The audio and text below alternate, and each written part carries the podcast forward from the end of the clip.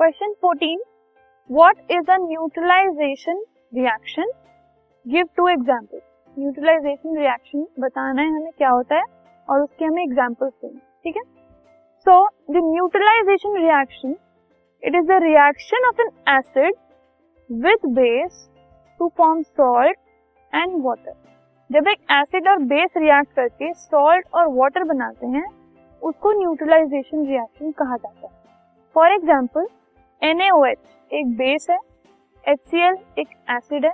जब ये रिएक्ट करते हैं तो NaCl एक सॉल्ट बनाते हैं और H2O वाटर बनाते हैं। सिमिलरली नाइट्रिक एसिड HNO3 ये एक एसिड है। KOH एक बेस है दैट इज़ पोटेशियम हाइड्रोक्साइड और वो KNO3 बनाते हैं potassium nitrate which is a salt और H2O वाटर ठीक है? तो इन रिएक्शंस में आप देख रहे हैं वाटर इज़ कॉमन वाटर तो बन ही रहा है। प्लस ये एक सॉल्ट है और ये एक सॉल्ट है। ठीक है? एंड ये आपके दोनों बेसिस हैं। And H C L and H N O three acid तो एसिड प्लस बेस सॉल्ट और वाटर दे रहे So, this is the neutralization reaction.